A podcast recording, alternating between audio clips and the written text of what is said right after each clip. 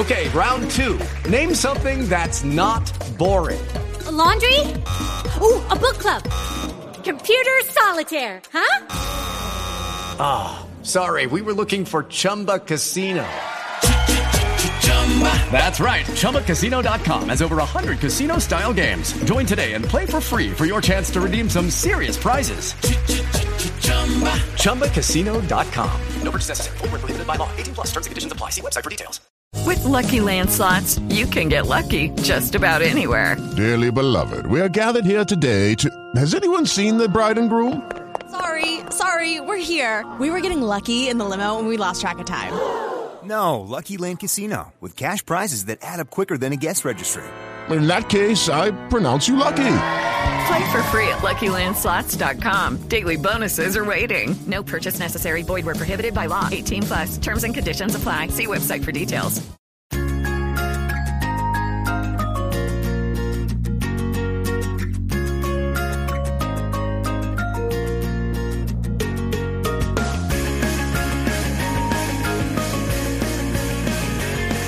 What is crack-a-lacking, fellow thermonuclear A-Effers? I am Dan Favale coming at you with another mailbag. Before we get started, the usual reminders. Please remember to subscribe to us if you've not done so already. Hit subscribe on YouTube, like and comment on every video to help the algorithm. Also, subscribe to us on Apple and Spotify. Please rate and review the pod on Apple and Spotify. You can rate on both and then leave a review on Apple. It doesn't even matter if you don't use them. Throw both of them. Go juice those numbers. Help us get up there. If you've done both those things, we would ask that you recommend us to people, friends, family workers, coworkers, enemies, random people on the street or the internet. You can shout us out on social media, Blue Sky, Twitter, whatever. I will find it and normally share it um, or just give you some type of virtual dap uh, for doing so. Please follow us on all our socials at Hardwood Knocks on Twitter and TikTok, at Hardwood underscore Knocks on Instagram. Join our Discord. The link to that is in the podcast and YouTube description. And finally, if you'd like to support the show, and we would highly encourage you to, um, please buy our merch. The link to that is in the podcast and YouTube description. We have a bunch of, you know, you can make anything out of them with a bunch of sayings from the podcast that are that are on them that is it on the actual me, the opening begging, I guess it is, or pleading to, you know, continue to just help us grow this community. Um, I want to thank our listeners, though, very quickly. I got a message uh, from Katie Heindel, who was on the podcast two weeks ago, one week ago at this point. I can't remember. And apparently, there was, she said, there was a cascade of new subscribers to Basketball Feelings on Substack you should go subscribe to that anyway. The link was in the podcast and YouTube description, or just go to basketballfeelings.com. Uh, so that, unless she was just blowing smoke up my ass for no reason, I'm very appreciative of having a community that listens to someone and then goes on this podcast and then goes and actually subscribes to their stuff. I think that's really cool. So I want to thank everybody for doing that. It actually does mean a lot. And it was something I was thinking about because I found out I had time to drive. I was driving for a total of like 12 hours this weekend, which uh, never happens while I was visiting some some friends and their families. So uh, very just grateful and appreciative of the community that we have continued to build here, even though I spend a lot of time, I guess, focusing on the negative, not and I don't mean this eh, not necessarily negative, but talking about we want to grow the community and continue to have these new people find us. Um, we probably won't ever pop like we want to, if we're being honest, on TikTok and YouTube and whatever, but the people we do have listening and is not insubstantial. And the fact that, again, we can have someone come on this podcast and you will go and look for their work and subscribe to their work. Uh, that really does, that's fucking cool. And it does mean a lot. So shout out to you guys, our listeners, our watchers, whoever, uh, for the final time. Super appreciative, appreciative of all of you, excuse me. And now, though, let's dive into the mailbag. As a quick reminder here, I'm going to hit one question from Twitter because they went out of their way to uh, get the question to me. Um, but join the Discord so that you can do, you know, we might be a little bit um, slower on mailbags just because we have a lot of content plans coming out, including we're going to start off-season report cards because fucking James Harden and Damian Lillard just won't get traded already or have their situations resolved. Um, so those will be coming out, but and then we'll have to go into you know I want to start team look aheads this year a little bit earlier, so I'm not going to basically die um, by the start of the season when I'm recording like 25 podcasts in two weeks. It's just it's just too many. So I have to start identifying teams that look like they're done for the offseason or at least before the start of training camp. We'll get into those. But if you want your mailbag question answered, and you should go to our Discord and join it. The link to that, like I said, in the podcast and YouTube descriptions let's dive into what we've got cooking this time around. Our first question will come from Demos Quoll. What is it that doesn't work with the RJ Barrett and Julius Randle duo? Who is most like and who is most likely to get traded? So I think what doesn't work is that they both at times want to occupy the same space, go in the same direction. We're talking about two lefties here. Um, they both prefer to operate on the ball. Um, they do play different positions and serve different functions, which can theoretically help. But you can that means you can use Julius Randle as a screener, and the fact that neither of them are the most efficient spot up shooters or most reliable spot up shooters, I think Randle at this stage is probably more reliable there. It means that invariably they're going to allow defenses to occupy the same space, and that can make your offense turn into a slog in the half court, especially during playoff basketball. And I think if you want both of them to work, you need one of them to become much more comfortable working without the ball and more efficient working without the ball. That is going to fall on RJ just because Julius Randle is so deep into his career and just so ingrained into the Knicks' pecking order as their number two guy behind Jalen Brunson right now that I don't think the Knicks are ever going to give the type of agency to Barrett that says, hey, we're going to make Julius Randle work off the ball primarily as a screener. That just doesn't work. Uh, and it's look, it's if RJ starts hitting his spot up threes, I guess it gets better. There's no guarantee it works because you are playing Randle with a more traditional center almost at every point throughout the game, just based off Mitchell Robinson, and you know they're not going to have. Um, a lot of his minutes are not going to come alongside Isaiah Hartenstein, who's not even allowed to kind of space the floor as much as he was, or or or I should say, being used in the same vein as he was uh, when he played for the Clippers. So it's it. it do, I don't want to say it doesn't work. I think it's what doesn't make this duo appealing long term or even immediately is what I would say. Um, you can build capable lineups, but it comes down to can you surround them with enough shooting and the fact that you are probably going to have a traditional center on the court and that we don't, you know, do you trust, would you call Jalen Brunson a decidedly above average shooter? And then you're dealing with two guys who are not decidedly above average shooters within this question that we're tackling. That is going to be the issue here. Who is most likely to get traded? It's RJ Barrett, just because I think he's going to hold more more value as as a player who's has a little bit of mystery box appeal left, where it's well, what happens if we surround him with more spacing and maybe give him the ball, even if it's part of second units, and then also just he's a wing player, and Julius Randle is a pure four, basically. Maybe other teams could talk themselves into using him at the five, but you need to have a very specific defensive setup around him. And so I think you look at Julius Randle's contract, and we're talking about a two time All NBA player here.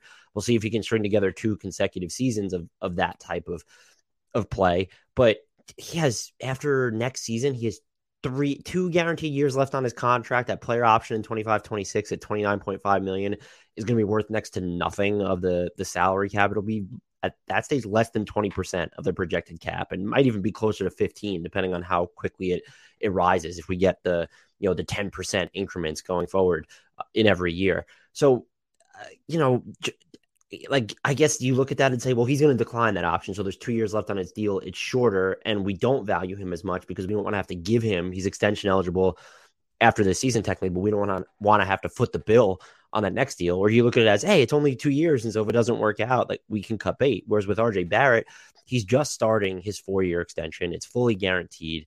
Um, it's not like astronomical, but it's going to be in the the nine figures. He comes off the books in 26, 27 at 29.6 million. That again is still at that point in 26, 27. That's going to be like 15% of the salary cap. So I think RJ Barrett would have more trade value just by virtue of his age and the type of player that he is. And I think that the Knicks are going to need him, perhaps a salary ballast if they don't make the move this year, unless they're going to exercise Evan Fournier's option. But they're going to need his money could become important in any trade. They have other mechanisms to do that, including it could be Julius Randle. But let's just look at some of the teams where you're going to be deal if you're going to target a star from. I guess a team in theory like Cleveland could value a very much win now older player like Julius Randle, assuming they didn't have Jarrett Allen playing next to Evan Mobley. But in most cases, I'm just talking about the Cavaliers' window. Should they look at trading Donovan Mitchell down the line? I'm not making a prediction here. I want to make that clear. But if you're talking about the Sixers and they get to a point where they need to trade Joel Embiid, they're not going to want Julius Randle. They might not care at that point because what is the direction they're headed down? But you would probably prefer the guy in his early mid 20s who's just a wing player and you can view as someone with untapped potential. And so because RJ Barrett has more, I would believe much more trade value and just sort of fits more timelines or at least the traditional structure of a rebuilding team's vision, I think it'll just end up being him. And all this stuff, you know, maybe they're both moved at once or as part of separate deals where it's okay, we went out and we traded for Joel Embiid. We're definitely not keeping Julius Randle at that point, even though he wasn't he wasn't part of that trade.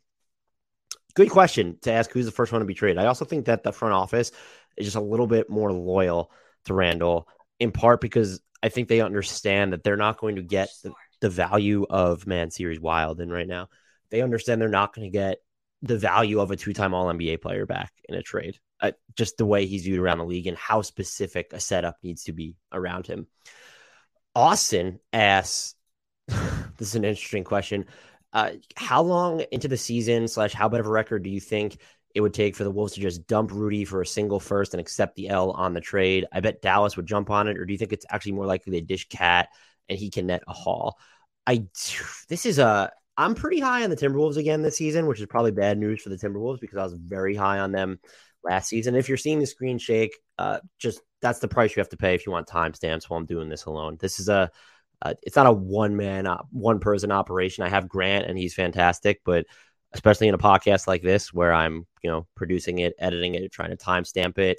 I'm the one who's doing the TikTok and the shorts and the IG videos right now. Just deal with the shaky screen. We've had a couple complaints in the past. If you want the timestamps, it lasts like a millisecond.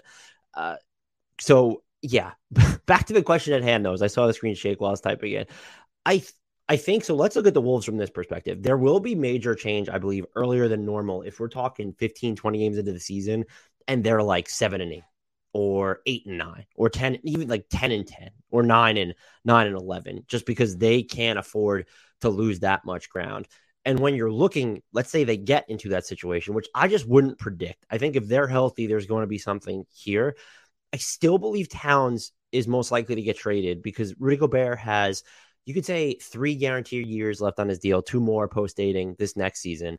Um, he's at about $90 million in 24 25 and then 25 26. That's at least a reasonable length. But if you're trading him early on, teams are going to look at that as a three year commitment to, to Rudy Gobert at three years and 130 plus million dollars. That's a ton. And Karl-Anthony Towns is younger, his contract runs longer. And I think that we've lost the plot when it comes to his value. I understand he has his limitations and outright flaws defensively. And it's just, I don't think moving him next to Rudy Gobert was necessarily the answer to solve all of them. I think it really helps that Edwards and McDaniels are there with him now, in addition to having Alexander Walker to log some some wing minutes and also just Mike Conley being at this point. I feel like D'Angelo Russell was not as bad defensively in Minnesota as we saw him at previous stops. Uh, but Mike Conley just feels like more of a solid option there, even as he gets older. So that might make it a little bit easier. And you brought in Troy Brown as well. And that's, I can't remember who I saw that said Troy Brown was going to be like a great upgrade for them from Taurean Prince. I just, I don't really buy it. Um, I think they're going to wind up missing Prince. Not a doomsday scenario here, but I, I found that comment interesting. I can't remember who it came from.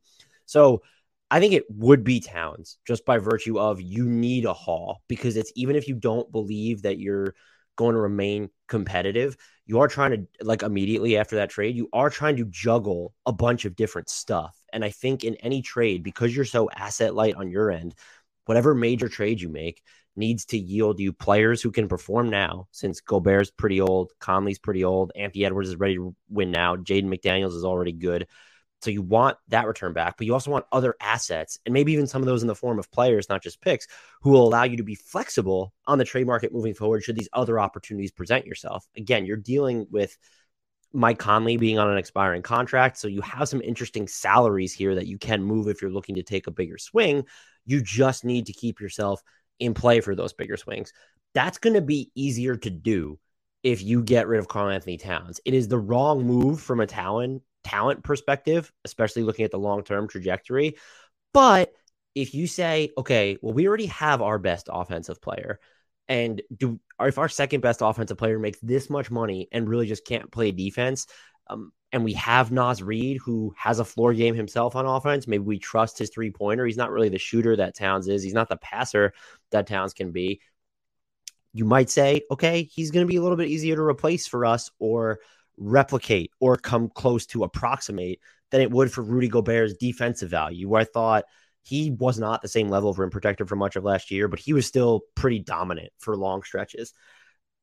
I, I think it just has to be Town. And it's, I also just, I think if you told them, let's just say they could trade him Gobert for an expiring contract, your position is such that you would still be left with, okay, this is just our team because we don't have any other assets and we're going to have um, Anthony Edwards' extension kicking in on top of Rudy, on top of Karl-Anthony Towns, excuse me, making about 50 million uh, after next season. And so, okay, you could in theory have some cap space if you don't extend Jaden McDaniels, but if you extend Jaden McDaniels, it's bye bye cap space. And you're still not talking about meaningful enough room to make a difference.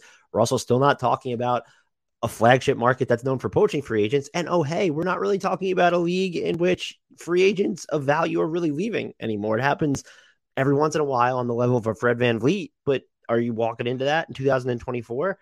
I don't think so. So it, it has to be Towns because the next trade, if you're making that trade, it's not just about panic. It's about resetting your deck for both timelines, the now and the later. And that's just going to be much more feasible to do in a Towns trade. And I do think, should it come to it, and I don't think it will this season, we'll see how wrong I am. We're going to be but again, should it come to that, we're going to be surprised at how much Karl-Anthony Towns actually nets because we're talking about, unless he sucks it up to start this year, still someone who is a transcendent offensive player. Carrigan asks, what are realistic expectations for John Collins on the Jazz next season? I don't think he's going to flirt for this all star berth on the Jazz. I think the realistic expectation you want to really look at and say, okay, can he get his three point clip back? He was at 29.2% last season, by far and away a career low, but he was dealing with some hand injuries. Can you get him back up to that? Let's he doesn't need to shoot 40% like he did for two years, and I think it was 2020 and 2021. Can he get back to the 36%, 37% mark? Um, can we use him in more screen and roll opportunities? And that means he's gonna be he's gonna need to play the five. So can you effectively exist in lineups where it's John Collins and, and Kelly Olynyk. So let's not say that he's necessarily the five in all those combinations, but can you get away with when Walker Kessler's on the floor, John Collins and Taylor Hendricks, or John Collins and Lauri Markkanen as sort of your front court? Um, I think expectation would be okay, let's see his three point clip come up. Let's see him be able to function defensively and offensively. Um, in lineups where Walker Kessler's not at the five. And I think it's also a question of in lineups when Walker Kessler is at the five. And so it's can he be the the the partner big in whatever front court combination you're looking at? Because when Kessler's on the floor, you are going to have to do a lot of catch and shoot stuff. If they want to explore more of his game, maybe when Lauri Markkanen's off the floor, can you let him try and attack off the dribble? We saw glimpses of that in Atlanta, though not so much over the past couple years. And I think that's really what you're hoping for is that he can be a part of whatever big man combination that you want to roll out at the four and the five. Specifically, though, you want to make sure since I think Kessler's, you know, you're what is is he the most the second most important long term player on this team, depending on how you feel about Ochai, Ochai Agbaji. So can he partner up with Walker Kessler effectively at both ends? But you also want it's not just a matter of efficiency. It's well, can he figure out ways to contribute even if he's not able to be the the primary screener? And I think you know, we should get a nice little sample on that because the Jazz have all these players that work sort of up front. We know Lauri will play tons of three, but Collins and Lauri would be borderline offensive juggernaut in the front court.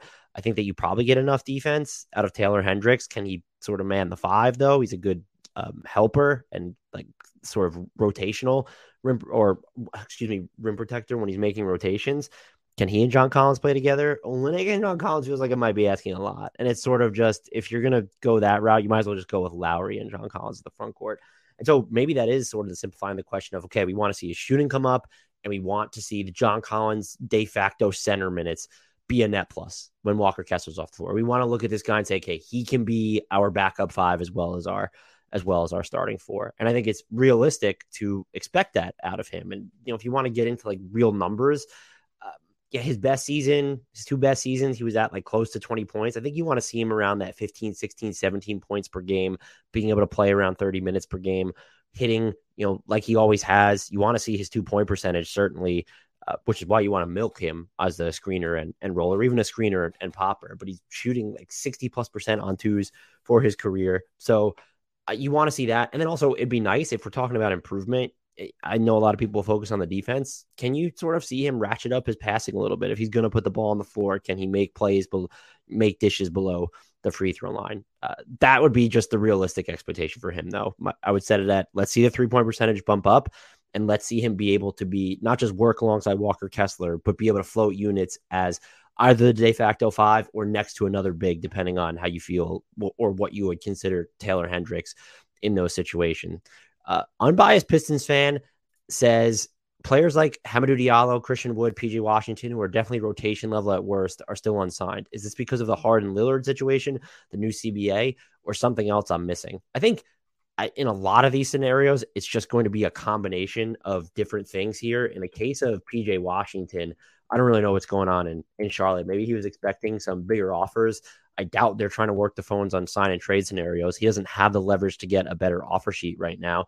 I think in his case, maybe he's actually weighing signing the qualifying offer like Miles Bridges did. With Christian Wood, I think you're waiting probably for the Damian Lillard situation specifically to settle because would the Heat consider getting involved in a you know sign and trade with Dallas on that rather than you just going to the Lakers for the minimum. And in the and with Diallo, I think that could be an offshoot of the CBA unless teams are really worried about about his uh, ankle injury that he suffered to close last season.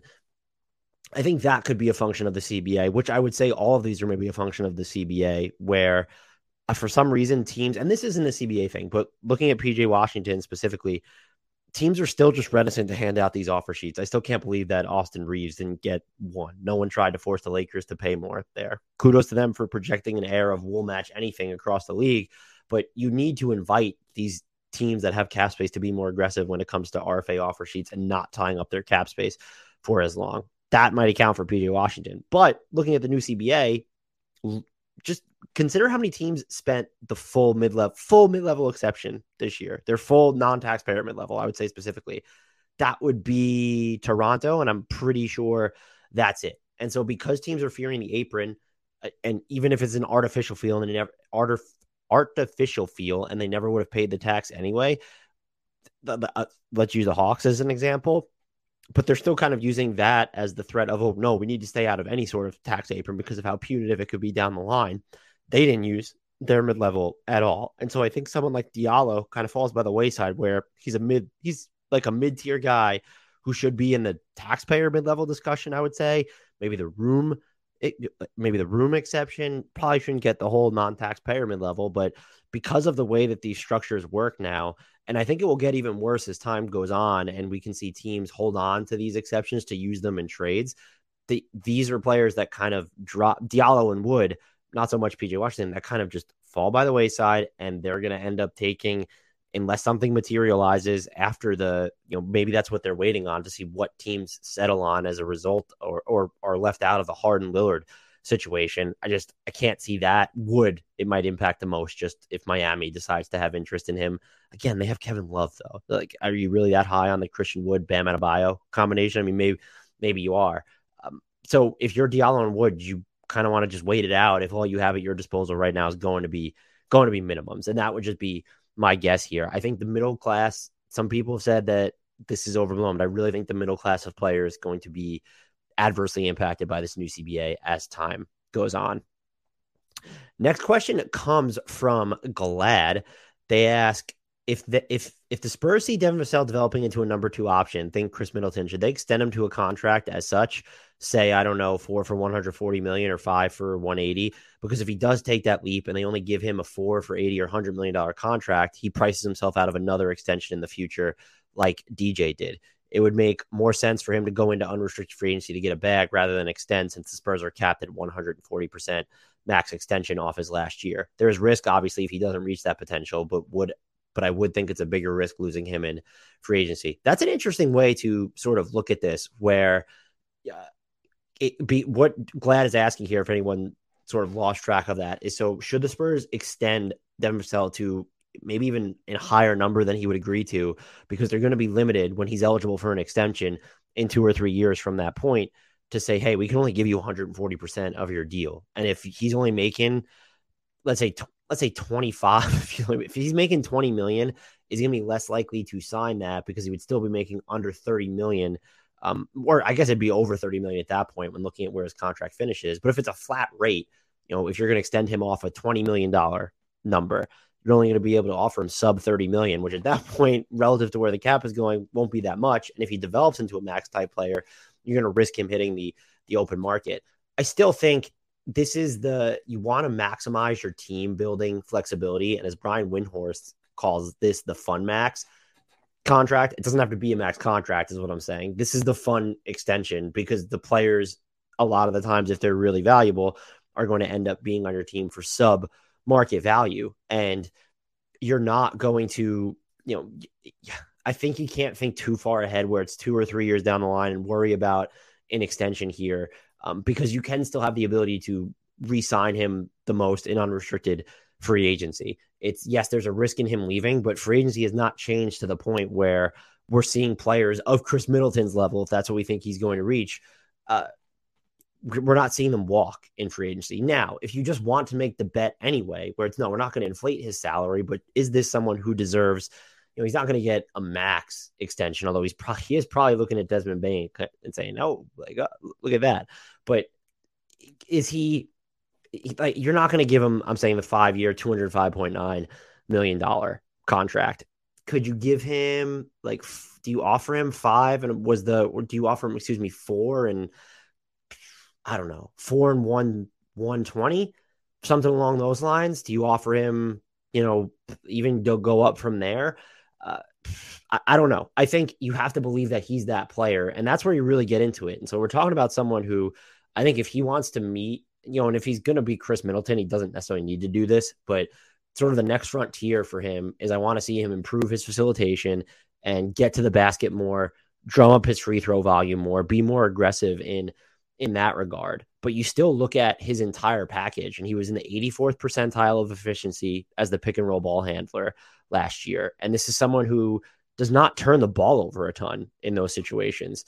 Um, for everyone who ran at least 100 pick and rolls last year, this is the list of players who averaged over one point per possession with a turnover rate of under 10%. We have Jalen Brunson, Anfernee Simons, Tyrese Maxey, Jimmy Butler, Kyrie Irving, Monte Morris, and Devin Vassell. That's awesome company to keep. And Vassell ran quite a bit of pick and rolls per game. He had the lowest volume because he missed so much time with injury. Could the Spurs be worried about his durability in his next deal? Perhaps still, I just think this is someone there's I question whether he'll stop bailing out when he gets to the basket. Could he ever be a viable, you know, a super viable ISO option? The Spurs aren't going to ISO a ton, but he shot sub, he had a sub 30 effective field goal percentage in isolation uh, last year. Can he nudge that up? Can he be more efficient when he's going to, to get to his drives? And part of that is he he can't bail out before the basket. You want him to to get fouled more. But like this is someone who didn't have a whole lot of talent or even spacing around him last season.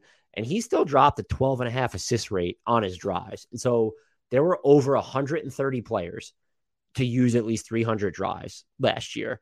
And anyone to match his assist rate or turnover rate, which was four and a half, a four and a half turnover rate and a 12 and a half assist rate.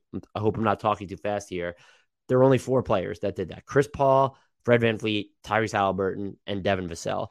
Like that's that's super wild. And you can even, you know, if you want to lower the threshold, there'll be some names that come in there. But out of 130 plus players to use 300 drives, you're keeping, or more drives, excuse me, you're keeping that type of company.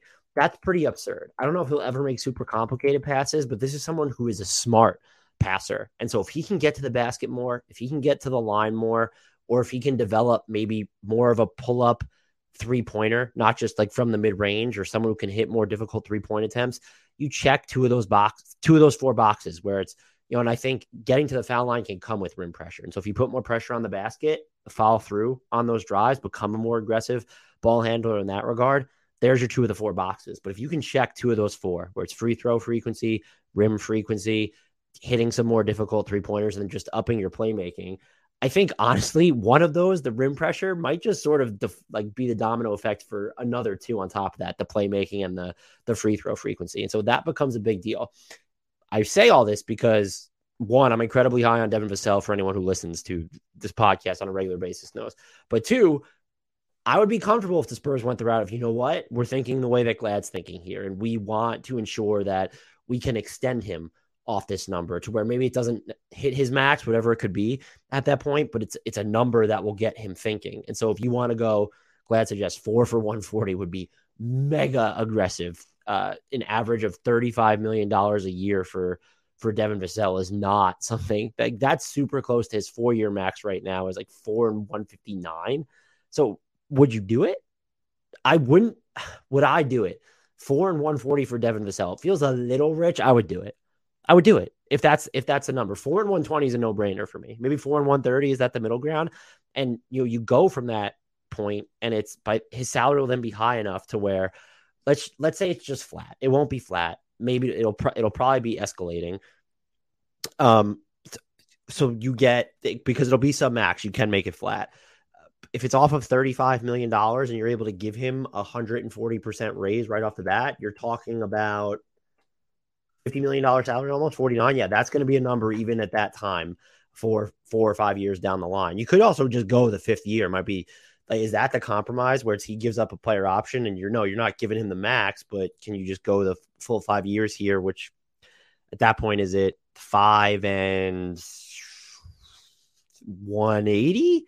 Five and 190. Is that like that's not even the middle ground? So something along those lines.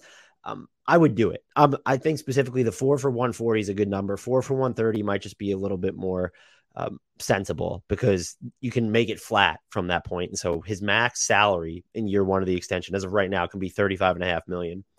Um, so yeah, I would do it. I don't know if I would do it specifically for that reasoning, but that's a really interesting question, Glad. And I think that he is good enough to think in those terms where it's we're not just betting on his upside, we're betting on his upside and saying we want to also be able to retain that upside via an extension. And so make that part of your calculations. That that was just that was a fantastic question.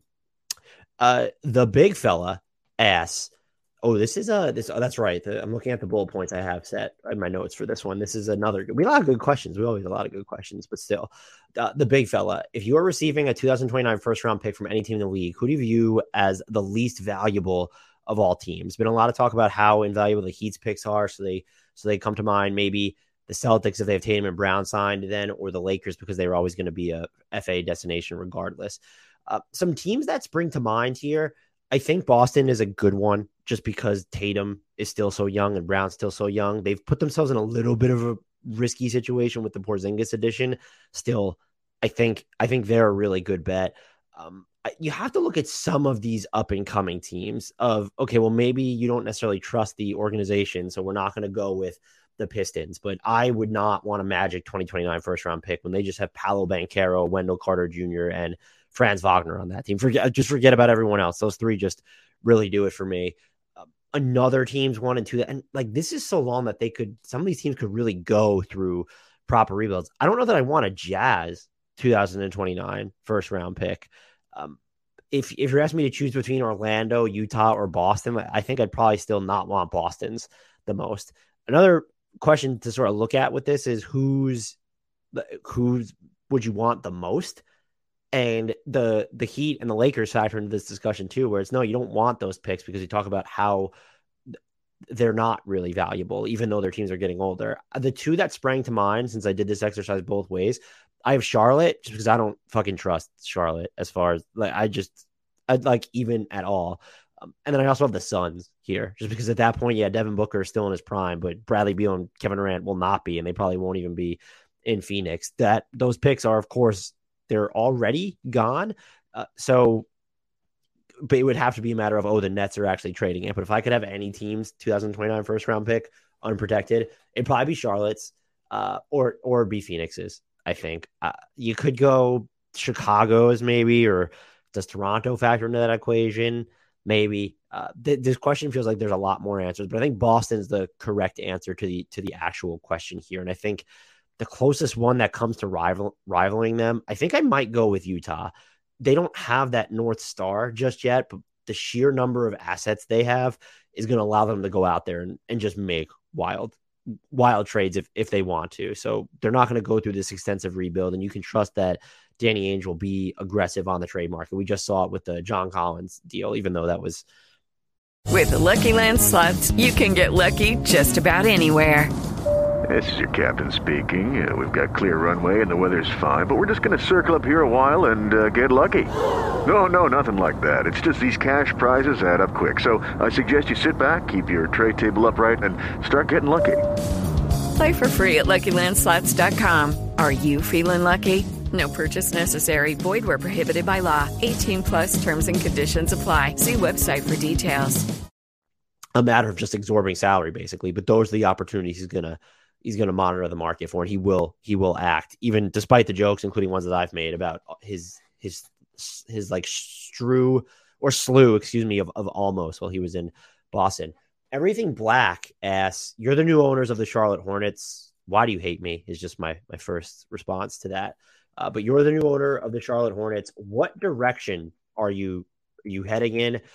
Uh, what moves do you make to undo the damage of the previous regime? So I start over and go through a proper rebuild, and I don't. Maybe it's not even a matter of start over, but I am looking at dealing everyone. Gordon Hayward's expiring deal. I'm only dealing that if I'm getting expiring money back or bad money, long term money back that's attached to picks.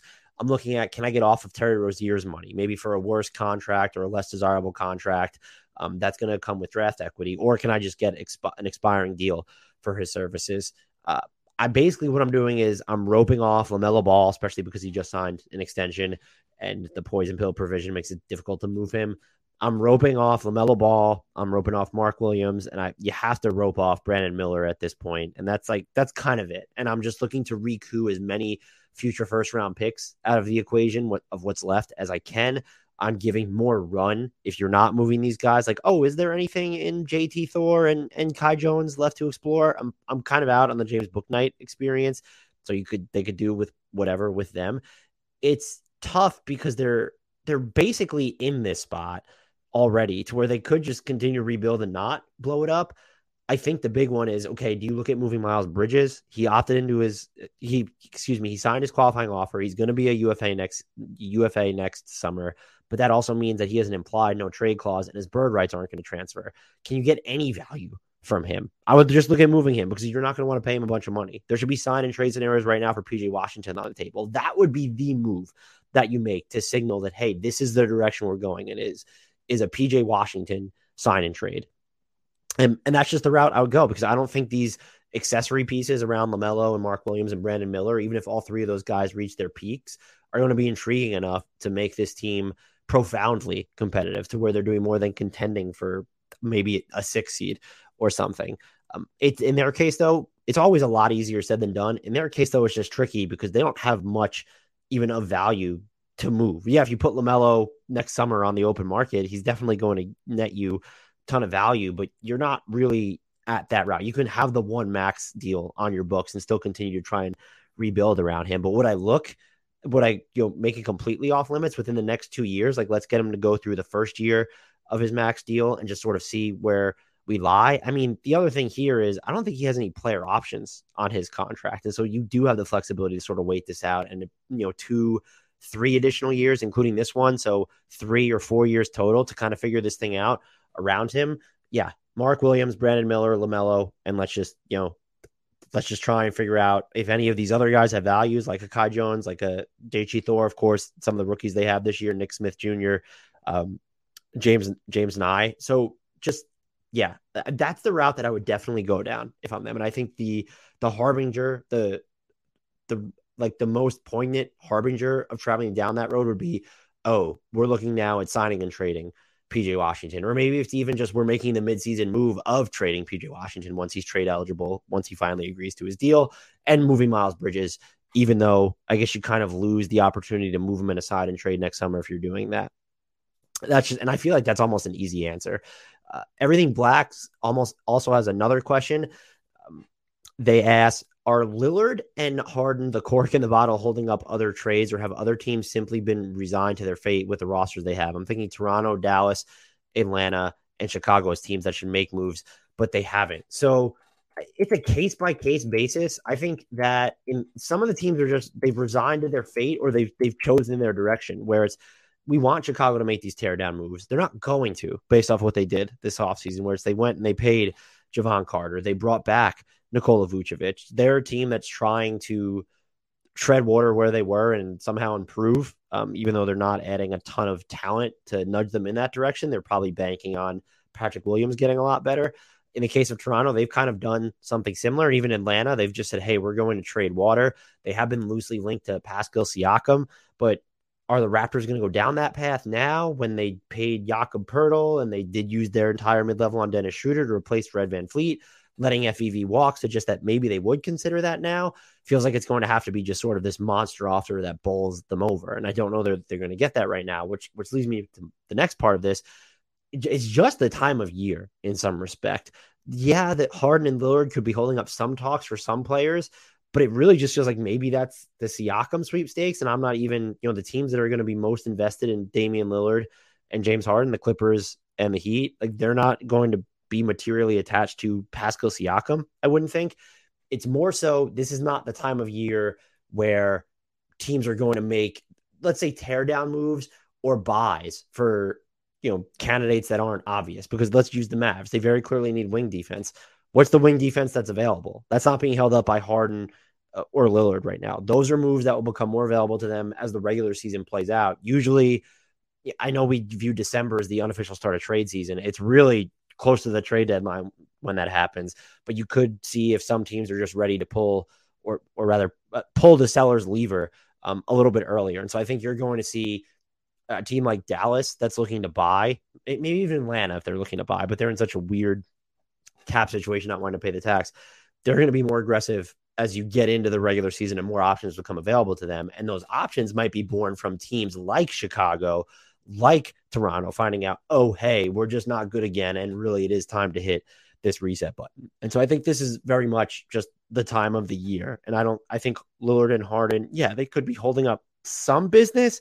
I just don't think it's, it's much. I, th- I think, you know, uh, I think Siakam's probably just the best case study here where it's, okay, does is he being held up at all? Like the trade offers for him because of Harden and. And I just I can't get there. I think that we're just at the point in the summer where everything's settled. Teams want to see what they are, and we will see more sellers. You know, again, the teams that need to buy, they will be exposed to more sellers once the regular season's underway. Again, probably two months, three months, whatever. Maybe, maybe again, maybe there are some there's some early sellers like Minnesota, for instance. I don't think there will be though. And then there will be teams that become sellers, which kind of fuel that market. I just don't think that the should be sellers are there yet. Portland comes closest, but until Damian Lillard kind of opens up the sweepstakes, and I don't know if he will, it's just going to be a weird holding pattern. Even in the Heat specifically, could they be looking at doing something that is an alternative to Lillard, but still sort of aggressive? Maybe, but they'll probably wait to go into the regular season and see if they can not stumble into him, but wind up with him, a la Kevin Durant with the Suns, where he rescinded his trade request and then he eventually ended up in Phoenix. Anyway, um, good question though. This next question comes from Colin. What position makes it easiest to what position is makes it easiest to maintain value as a player ages and what is the hardest that's a fascinating question i think at this point it has more to do with sort of archetype and function to where i don't want to manipulate the the question like this but i would say the the toughest position to age would be the like the athletic point guard the the, Ja Morant the russell westbrook the Derrick Rose. Because when you only not only have athleticism but when it's sort of this primal force for you um, you rely on it so much during your peak that it becomes incredibly hard to adjust and adapt in the vein of being a more complementary player or finding other ways to contribute at a high and comparative level as you're getting older. Because if you've spent your entire prime not needing to depend on being a spot up three point shooter or even a pull up three point shooter, and you really need your speed to get by guys and draw fouls and attack the basket, um, it becomes difficult. And we look, we've seen it with Russell Westbrook. We even saw it with Derrick Rose, though injury certainly factored into that. And so that would be my pick there. I think you could just say hyper athletic, everything, of, of course, but with point guards or floor generals specifically, just gets tougher because a lot of that stuff is happening on the ball. The easiest position to to age, I think it's like an off guard. And I'm not, I mean, like, look at how long Jamal Crawford and Lou Williams are kind of in the league, but it's also just a matter of when you're an off guard, you're not over tasked with necessarily anything. You're being moved around on defense for the most part. Um, you don't have to be hyper athletic. You can live from the perimeter. You can come off the bench um, and lead those units as sort of a secondary playmaker. And so I really do think it's that. And yeah, if you're if you're predicated on hyper explosiveness, but if your job is to really just score and be a you know a third off third in line offensive steward, um, that feels like the best spot to be in as you age. I think you could also just say, is it a three and D wing? Where that's not someone who's going to get a lot of on ball agency on offense. So you're not going to see their usage through the roof, and then they get to focus on defense. But even that feels like sort of exhaustive, depending on what assignments they're going to cover. Where you look at OG Anunoby, who's just going to run the gamut and defend every position, does that age as well as someone who, oh, I'm kind of only guarding like the two and the three and the four. And so I think I would go with with off guard there. That's a great question, and it's actually it's actually a really tough question. Last chance, who, if this is the last chance that I'm thinking is of, is a very, very, very good friend of the show, and hopefully I'll be speaking to him soon about the uh, Detroit Pistons asks, what, if anything, should we take away from Anthony Edwards' soon to be World Cup performance? I think the things I would be watching for is does the spot up three work? He was at sub 29% in the playoffs. We've seen him hit it before, but you want him to be able to play off others so that Jaden McDaniels can expand his game. You have Towns, you have Conley. The big thing for me, though, and I, I won't read into anything defensively that I see, I'm sorry, is can he sort of set up the offense more efficiently and consistently more consistently efficiently is pro- more consistently efficient would be the best way to phrase that in the half court on his drives. Um, we've seen the peak of what he can be, but like there's still uh, as a passer, I mean, there's still so far for him to go there. I think even when you're looking at his drives, which is where he's going to be his most dangerous, he was 43rd. Uh, there were 51 players to average at least 10 drives per game last year. He ranked 43rd in assist rate. He was dead last in pass rate. And I think when you watch and you go back and you see some of the, he wasn't super turnover prone, but when you see some of the turnovers, it's a lot of him being indecisive when trying to split double teams or trying to change hands at the wrong times when he's splitting double teams, or he lets himself get too deep under the basket and is trying to throw these really tough baseline passes. But then he can also get a little tunnel vision when he gets below the free throw line. And I think he sort of needs to nip that stuff in the butt. And you want to see him make more complicated passes where it's, hey, I'm not just trying to work it to one of the guys in the corners. I'm going to throw passes behind me, or I'm going to throw quicker, um, thread the needle pocket passes before I even put the ball on the floor. And so I guess what I want to see from him, and I'll watch for it in the World Cup, I'll wa- watch for it all of next season, but especially at the beginning, um, the first quarter of the season, which I think will be critical for the Wolves, is he mixing up his array of passes on a more continuous basis. We've seen him throw these the difficult passes I'm referencing, throwing it behind him, hitting Rudy Gobert in the pocket we've seen him do it. We have seen him do it, but it's just not consistently enough. We I have seen enough, however, to I would say no, but to firmly believe that he is going to be that guy where this is someone who cannot who won't just be the the primary scoring engine, like he will be the primary passing engine for an elite offensive team. When you pair that with his eh, with his defensive tools, we're talking about someone who who has an MVP's ceiling, and that's a, again that's of course what we're going to be watching for. Um, we'll see if it manifests this season. Is it next season? He's still still really young. We're only entering this year. He just signed his extension, so he's entering year four. Um, but I, I, do think that you can take away, and it's does he play with a little bit? When you watch him, it's like okay, he might do these drop offs or just sort of these push passes, maybe where he's not putting the ball on the floor and things are slowed down, but he doesn't kind of have the methodical off the dribble game like let's pull back and there's a change of cadence here uh, it's very much like I'm going to go and I'm going to try and split through this double team or or go around someone. We saw a little bit more of him just kind of being more deliberate when he is working surgically. Um, but can you just vary those cadences a little bit to where you're not, let's say, it doesn't have to be, oh, I'm operating from a one or two or all the way to the 11. Like, let's look at some of those in between number, numbers on the dial a five, a six, a seven. I'm talking about the, the acceleration with which he's going after it on possessions. And look, he has it in him. We've seen it. Let's just can we see more of it and more consistently? That's a great question, though, and we'll have to see how he. I think World Cup is being played as I actually record this, or it might already be done. We'll see if he, you know, we'll see if this does anything for his development there. This next question comes from kill Haas, and it is a bear of a question, or it ended up being a bear of a question based off how I approached said question. Do you have any too early camp battles you're looking forward to? Utah's a bunch of power forwards. Magic have a bunch of guards. Bol Bol's obviously going to push for KD's starting spot. What lineups do you think are in flux? So I went through all the teams in the league and I tried to limit it to fewer than half of just sort of looking at overarching rotation questions I have for them, maybe with a focus on starting and closing lineups. Um, Atlanta stands out. Who's going to be the fourth or fifth starter or just the, the fifth member of their best closing unit? A lot of people have Saddiq Bey penciled into it. Could they start smaller with Bogdanovic or uh, AJ Griffin? Do they give Jalen Johnson a shot at those minutes? Boston, who's the big next to KP? Is it Horford? Is it RW3? Does that even get decided in camp or is it just availability decides it? Charlotte's front court, I have all sorts of questions here. Um, assuming PJ Washington's back, who starts? but because you're only going to start two of those guys, assuming Mark Williams is your center. So Miller, Bridges, and PJ Washington. Who who among them is starting? Who's coming off the bench if Washington's back? Dallas is, I guess, Dallas, Dallas's front court is all over the place. Um, does Josh Green get the nod over THJ? Are they also, when you're looking at the front front court, are they just defaulting to Powell and Grant up front? Is it can Dereck Lively infringe upon Richaun Holmes's backup five minutes in the rotation at all? Does Maxi Kleber nudge the five spot in any direction, or is he going to be more of a? I mean, he he's a four or five, but do they view him strictly as a four?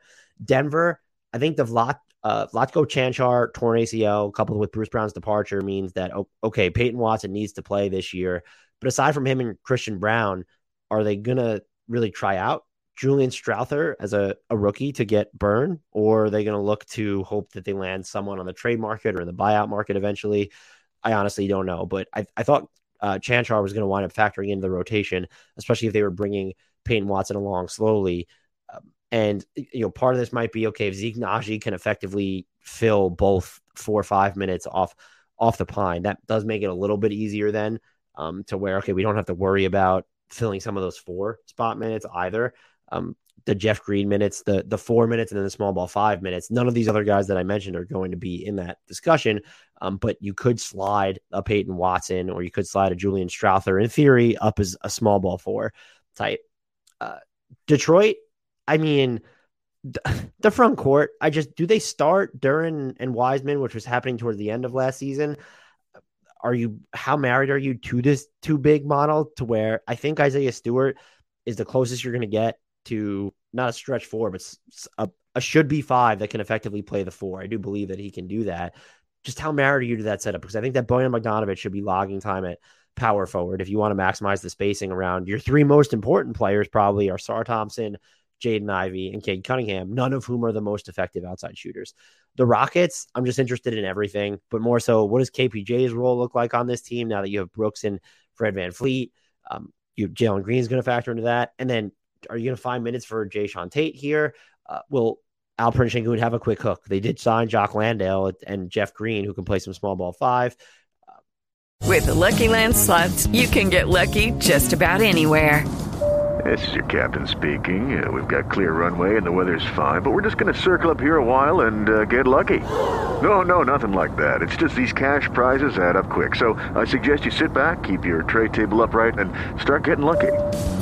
Play for free at LuckyLandSlots.com. Are you feeling lucky? No purchase necessary. Void where prohibited by law. 18 plus terms and conditions apply. See website for details. Uh, you could also slide Jabari Smith Jr. up to the five. So those are things I'm going to be watching for. Not sure much of that's decided in camp. Uh, the Pacers, I'm still kind of fascinated with the the wing minutes. I know they're going to skew small and spacey and fast, but you have Brown, Bennedict Mathurin, Aaron Nesmith, Andrew Nembhard. Is are any of those guys going to fall out of favor? I don't like you. You have equity invested in Brown, the money for one year, and Mathurin, just the pick that you've expended on him. Um, or are you just very much going to play small all the time, and it's and we're going to see Jalen Smith and Obi Toppin not really factor into the four at all because you want to get all these guys ample wing minutes. And it helps that Nembhard, of course, can play some point guard. The Grizzlies, can Zhaire Smith, uh, Zaire, excuse me, can Ziaire Williams get back into the mix this year? Hopefully he's had a healthy summer unlike last se- uh, off season. Smart and Bane aren't going anywhere in the rotation. And that kind of means, you know, if you want him to play some of the four, it's can he usurp a handful of Santi Aldama, Xavier Tillman, John Konchar, David Roddy, or Jake LaRavia. So it's like those three, four spots. The Bucks, I'm just interested. Everyone kind of pencils in Grayson Allen as that fifth starter closing guy spot. Can Beasley or Crowder or Connaughton sort of infringe upon those minutes? The Knicks, it's I guess you could say who starts, who closes. It's just weird. They have Brunson, Robinson, and Randle, I think those are their locks to start, and then everyone assumes it's going to be Grimes and RJ. With you have Hart Quickley and Donte DiVincenzo coming off the bench, but like specifically the RJ Grimes, Hart Quickley, DV uh, quintet, like you could play around with that, and it's only going to be two of those guys that are playing alongside the other three. I, I think if we're talking about who which lineup ends up being the most important or most effective or the one they lean on the most, it's probably like it might be Josh Hart and Grimes. I'm just not sure that it's going to be RJ necessarily, um, but they they still have some rotation questions at the top, and I don't think it's going to be Quickley. um, who you could say like let's just downsize there. He had such a good regular season. I'm worried about what he did in in the playoffs. The Thunder is Cason Wallace going to nab minutes in the guard rotation? OKC has SGA, Josh Giddey, and Dort etched in stone. And then there's Isaiah Joe, Aaron Wiggins, Tre Mann for now. One or two of those guys could be waived just for them to you know hit the requisite roster room. Um, but they traded up to get Cason Wallace, and they didn't really get good value for their cap space to get him. 22 plus million guaranteed for Davis Bertans, which leads me to believe that they have this profound belief in him. Is he going to get minutes right off the bat? The Magic, uh, I, I think this was mentioned in the question. They have a bunch of like quote unquote guards. Is there like a weird Anthony Black versus Suggs versus Cole Anthony battle? Do they view Anthony Black as someone who can provide them with wing, wing minutes because of his size? And if not, who of these three falls out of favor? My guess would be Cole Anthony because I'm predicting a big year from Jalen Suggs. But that's, you know, we're talking about a team that also has Markelle Fultz, Gary Harris involved in the equation, and you want to put the ball in the hands of Franz Wagner, Paolo Banchero, of course. So they're just a, a fascinating team. And I, I, think that they have, just because Anthony Black is so big, I think that their questions are probably a little bit easier to answer. You can mix and match, mix and match some of these lineups because we don't care about positions. But you did sign Joe Ingles and you have Jett Howard. And so Howard's going to, in theory, crowd the, the guard rotation even more. Um, I'm, I want to see, I, I think Suggs, Anthony Black are the trio to watch, is whose minutes is kind of impacted the most by the existence of the, the personnel that's there. I have the Suns on here. Just who's that fifth starter, fifth closer? Is it Keita Bates, Diop, or Josh Okogie? I wouldn't rule out Yuta Watanabe as an option either. Is it is it Eric Gordon? Do they go to that as a starting lineup as an all offense closing five? Uh, is that even determined in camp? Are they are they mixing and matching there? Who knows? The Kings, I think oddly, is it maybe they acquired Chris Duarte with the intention of viewing him as a wing, but could this also become a matter of since you have Malik Monk there, since you have Kevin Huerter there, are, are we in the process of, oh, it's going to be Chris Duarte or Davion Mitchell in sort of this rotation? Because if you've like Malik Monk is basically going to be your backup playmaker anyway. And so I don't think that both Duarte and Mitchell are guaranteed minutes here. Gets a little bit easier to do that if you view Duarte as a wing. But even then, it's you have Kessler Edwards still, and you brought over um, Vezenkov. And so you're kind of planning on playing him. Is he going to be able to log minutes at the three? Um, I guess he has to, but even if he's the backup four, which I guess he could log some minutes there as well, you have Barnes and Keegan Murray too. So there's not just going to be necessarily all these wing minutes available. You'll see Huerter at the three a bunch. I think they're going to give Kessler Edwards some real run. I, like I liked the Duarte pickup. It was fine. I'm just not a believer. I never have been of Dom, Davion Mitchell uh, on offense, and I know what he can bring defensively. But this is very clearly a team that sent the message: we're going to really just care about blowing you the the hell out. And so that's like a weird sort of quirky. I don't even know if it's a battle, but I feel like it could be. The Spurs. I'm just curious about the starting lineup and what will be their most five. And even if you forget about the starting five, what's their most used five man? lineup. The locks feel like Tre Jones because they still need the, the point guard presence, Devin Vassell, and then Victor Wembanyama, of course. The last two spots are going to come down to Jeremy Sochan, Keldon Johnson, or Zach Collins. And I think a lot of people just default to, well, it's Jeremy Sochan and, and Keldon Johnson. I just, Zach Collins makes a lot of sense next to Victor Wembanyama, especially after the season Zach Collins had if we're talking about the starting five specifically, I might bring Keldon Johnson off the bench. Like, let's, I know Sochan's going to be the worst shooter, but let's bring in the extra layer of creation there. Um, but I could also see the theory of, well, let's bring someone off the bench so that he can facilitate. We have Tre Jones, we have Devin Vassell, and even Wemby. Like those are guys who can play make for themselves and for others. But I do think that Zach Collins might factor in more prominently to the most important lineups that maybe most people are thinking right now. And then my final one, I have the Jazz, just a bunch of. Uh, we talked about the forward thing with them already, so I'd like to see, you know, how does their their backup big man rotation sort of shake out? Are we going to see a lot of John Collins as your five, or is it he's always going to be tethered to Walker Kessler? Do we see Collins and Hendricks though, or Collins and Olynyk? Do we see Collins and Markkanen uh, sort of up front there? The Jazz don't have a ton of wings, but because they also have a bunch of guards, like you can roll a lot smaller. But are they willing to go that route just because of what it does to the defense when Kessler's off the floor. I'm also interested, I mentioned the guards, who's going to be the primary backup playmaker? And I think you can even say who's going to be the best passer on this team because you have Collin Sexton, Jordan Clarkson, Kris Dunn, Talen Horton Tucker, and like that's and, and Keyonte George, excuse me. That's like your primary passers.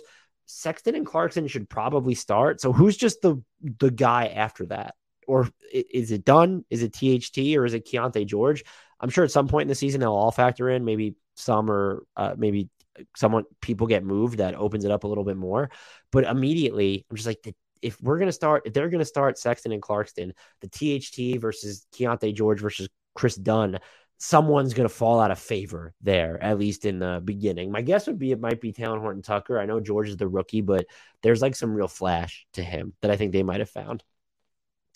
This one will be our final question, and it comes from uh, Michael, or thank you, Michael Brooks on Twitter. I have no idea who Michael Brooks uh, is that they're referring to. So hopefully he's not some sort of a scumbag. Uh, and, and if your name, if you're the Michael Brooks, we'll just use your handle here. It's at TMBS underscore lost patron. Uh, so this question was like a a very like a, a longer one. Uh, they were the one that sought us out. They couldn't join Discord. They couldn't get in the DMs because Elon Musk is a fucking tool. Uh, so here it is. I view my Spurs as doing a slow rebuild similar to the 76ers process um, f- forced by Uncle Dennis. Right as GM inserted himself and got a first and Poeltl in the deal instead of just DeRozan. Then he had a few seasons of evaluation and development before flipping players. My question the Spurs found that potential, the guy superstar, earliest in the rebuild they could have compared to other rebuilds like the process, where does that put the Spurs in terms of how long to draft high and how long to wait to flip those picks into trades? Basically, based on the history of the best rebuilds, admittedly, I'm not well versed. What is the best what is the ideal way to use all the assets they have? What milestone should they have as far as player acquisitions, assuming Wemby's development goes as expected, expected based on history? And as a fan, if we see too much or not enough aggression benchmark to other historically great or terrible executions, as a fan, what should we be looking for to evaluate over the long term? So I'm just going to look at this as how should the Spurs kind of operate for their rebuild here? And I think that you want to look at specifically – this season and say we're going to get another high pick unless Wemby is just so good that we somehow stumble into the the play-in or, or playoff race. And so the plan is to look at what you have in Victor Wembanyama because he will dictate how you how quickly you should accelerate your rebuild. And I think other decisions that factor into that is Keldon Johnson's extension so little that that money really doesn't matter. You paid Tre Jones very little over a short term that doesn't matter, but the Devin Vassell extension that's going to kick in or I'm, I'm, assuming he gets an extension. But Devin Vassell's next deal is going to be quite a bit of money. And so once you sort of sign that first, offer that first really big contract, the clock does start ticking a little bit. But you go through year one with the intention of, okay, we want and are going to have a high draft pick. I think after that, you also probably approach it as year two with Wemby. That's what we're also going to assume, but we're not going to actively shut it down to get that high draft pick. We're not going to make any major moves, but we want to make sure what we have here is real. We only have the one guy, let's say in Devin Vassell, who's on this massive contract. You can always be opportunistic and monitor the trade market, of course, if the right player becomes available. But in terms of actively seeking out that bigger deal or signing, you could say, but just free agency is like fucked at this point. You're not going to find that guy in free agency. I think it's a two year period where it's this year is the okay, if you want to tank and he's going to be shut down, do it get that get that other high draft pick in there, even though people aren't necessarily high on the 2024 draft class. Next year, still file that that organic route. And I guess if it's really a matter of towards the end of the season, you could go f- for another tank job in the middle of the, I mean, towards the end of the 20, that'll be 24, 25 season. Look at this now that you have Wemby as that two year experiment. Um, this is assuming his development goes according to plan. If, and then from there, at that point, that's when you get aggressive and sp- looking at the trade market. You're going to be talking about Jeremy Sochan extension at that point anyway. Keldon Johnson's deal is going to be, you know, smack dab in the middle of it, assuming you haven't haven't moved him. Um, Tre Jones is going to be a free agent again by that point. Like you really need to look at it, and even you're going to be talking about, oh, do we need a Malaki Branham extension here? Um, so those are going to be your big questions you want to try and keep your flexibility to that summer of 2025, I would call it. We want to be as flexible and aggressive as possible. That's when you open up the doors. You should also then have a year's worth of information on this high draft pick you got in 2024. Yes, you want to know what you have in the higher draft pick in 25, but assuming Wemby's trajectory goes according to plan, we're not talking about another top five pick. We're talking about maybe a top 10 or 12 pick at that point.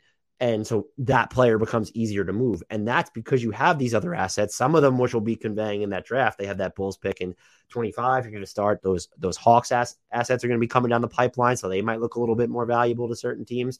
That's when you go on the trade market and say, I don't know who's available. Is Luka available at that point? That's when you go in. Now, if, if Wemby's development does not go according to plan, you slow play the hell out of this until you know exactly what you have in Wembanyama. And I think we know what they have, but if something goes amiss, if he gets injured or doesn't have a great rookie year, I think it pushes back your timeline another year. And so now you're looking at okay, it's the summer of 2026. Devin Vassell's two years into his massive deal.